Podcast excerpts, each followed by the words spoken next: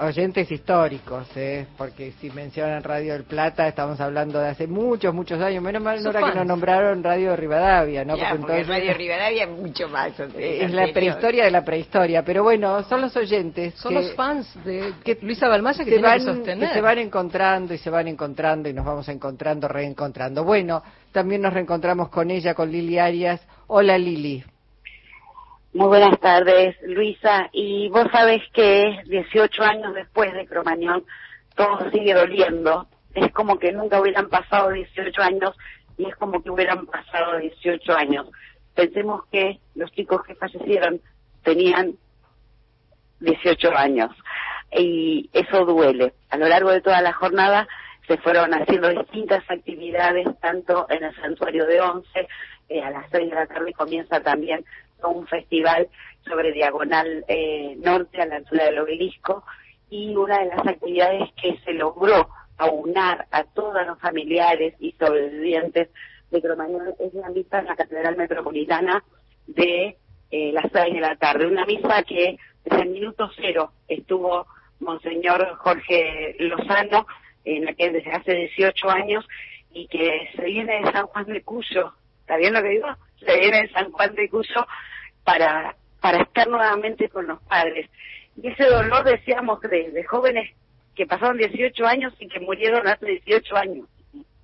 Sí, un, dolor que, que ha sido compartido desde el inicio y que ese compartir ha logrado en algunos sanar heridas que todavía quedan cicatrices otros tener aún heridas abiertas en alguna dimensión, pero que el apoyo, el acompañamiento sostenido de, otros hace que se pueda estar en pie y caminar y avanzar. Lisa Balmaster en el Estudio de Radio Nacional lo escuchaba, ¿Cómo le va, monseñor? ¿Cómo está tanto tiempo? ¿Qué tal, Luisa? Muy bien, muy, muy bien. Feliz año. Bueno, muchísimas gracias. Lo mismo para usted, monseñor. Bueno, eh, un momento fue un momento de una tragedia que conmovió a la sociedad argentina, la de Cromañón, este, no solamente por la pérdida de tantas vidas y, y por las secuelas y por los heridos que quedaron, eh, sino bueno porque porque se trataba entre otras cosas de gente joven y siempre que le pasa algo trágico a, la gente joven eh, es doblemente doloroso porque ahí siempre hay una promesa de, vida una promesa de futuro. Eh, en ese momento bueno la, la sociedad eh, reaccionó entre otras cosas buscando responsables eh, un gobierno saltó por el aire, en ese momento el gobierno de Aníbal Ibarra, eh, las familias intentaron ir recomponiéndose, este, llenando esas ausencias seguramente, bueno, con, con mucho, este, con, un esfuerzo enorme. Hoy estamos en un momento también de una enorme dificultad. Este, lo ha marcado de alguna manera la conferencia episcopal para eh, las fiestas navideñas en su, en su mensaje eh, ¿qué entiende? ¿Aprenden las sociedades eh, o involucionan? Porque la verdad es que lo que estamos viendo es un poco un canibalismo, me parece. ¿Cómo, cómo está advirtiendo lo que está pasando? Mire, hay una expresión que grafica muy bien esto y es que el ser humano es el único animal que tropieza dos veces con la misma piedra. Y nosotros venimos tropezando con las mismas piedras. Einstein decía que si uno quiere resultados distintos no puede seguir haciendo siempre lo mismo. Y nosotros anhelamos o deseamos resultados distintos y sin embargo no cambiamos el fondo de nuestro corazón y tampoco nos dedicamos a, tener una mirada de compasión con los más frágiles, de cercanía para quienes más nos necesitan. Eh, lamentablemente tengo que reconocer que no estamos aprendiendo de la historia. Mm. Eh, es, es, grave eso porque, eh, como ustedes señalan en, en, el comunicado por fin de año, están ocurriendo cosas de una, yo diría, extrema gravedad. Esto lo, lo pongo en mi boca y eh, lo que se advierte es que ustedes llaman a toda la sociedad argentina a hacer un esfuerzo de convivencia, pero lo que uno advierte es que un poder del Estado particularmente, que es el que debe garantizar este, el Estado de Derecho, hoy está eh, jugando un partido para determinados sectores, no para la sociedad en su conjunto.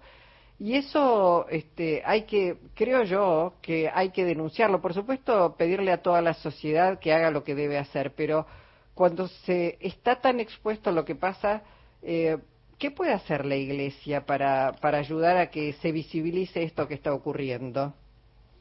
Mire, por un lado, articular con quienes quieren construir algo. Y, y esto hay realmente gente que se organiza en los barrios para los comedores, merenderos, apoyo escolar.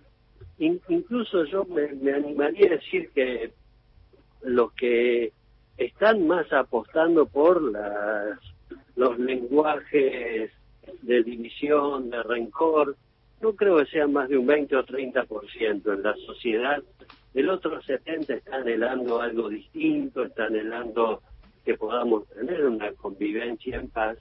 Y de hecho hay mucha gente que se compromete en el día a día para el servicio solidario. Y esto me parece que es eh, alentador y es lo que también tenemos que destacar y rescatar.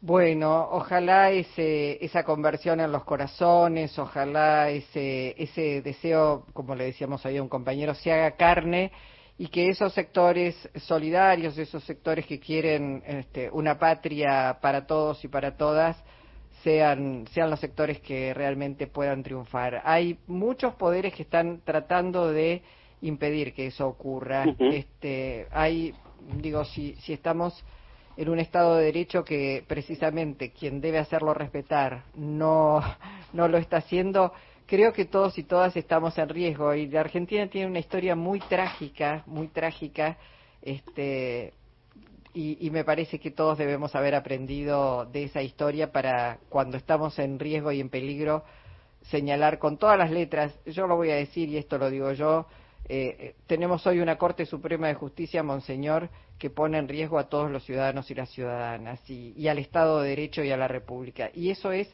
gravísimo. Este, por supuesto, la, la Iglesia se encarga de las almas, pero también este, esas almas sufren cuando quienes hacen política en terreno este, no cumplen con sus deberes, ¿no?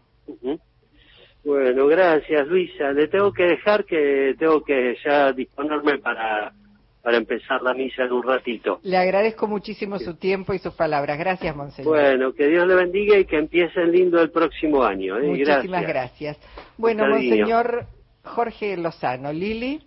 Sí, Luisa, eh, agradecerle al Padre Jorge, obviamente, que siempre tiene esas bendiciones tan lindas, y contarte que ahora va a ser la misa nuevamente las 194 velas eh, llevadas al altar y luego en Plaza de Mayo se retoman eh, nuevamente las actividades así con un documento que va a ser leído. Este documento, la base principal es para que finalmente desde el Poder Ejecutivo se tome esta normativa por la cual se le expropia la de todas, eh, o las propiedades obviamente, a Rafael Levy, dueño no solo del hotel, sino también de boliche donde funcionó Cromañón, eh, para que así se construya un espacio para la memoria por parte de las distintas agrupaciones, tanto de sobrevivientes como de familiares como de amigos, de distintas agrupaciones hicieron mucho esfuerzo para tener este espacio para la memoria. Y, pero no es para la memoria de los sobrevivientes de Cromañón, también es para concientizar por lo que pasó en Cromañón y para que nunca más vuelva a pasar. 194 personas perdieron la vida ese, hace 30, hace 18 años eh, y 1.432 personas quedaron heridas con secuelas, ¿no? Es tremendo, tremendo, por eso está bien eh, recordar para que no vuelva a pasar. Gracias, Lili. Un fuerte abrazo y muy buen año para la audiencia de Radio Nacional y para todos nosotros. Y para vos por todo el trabajo desplegado a lo largo de este año, Lili. Para vos, tu familia, abrazo inmenso y agradecimiento.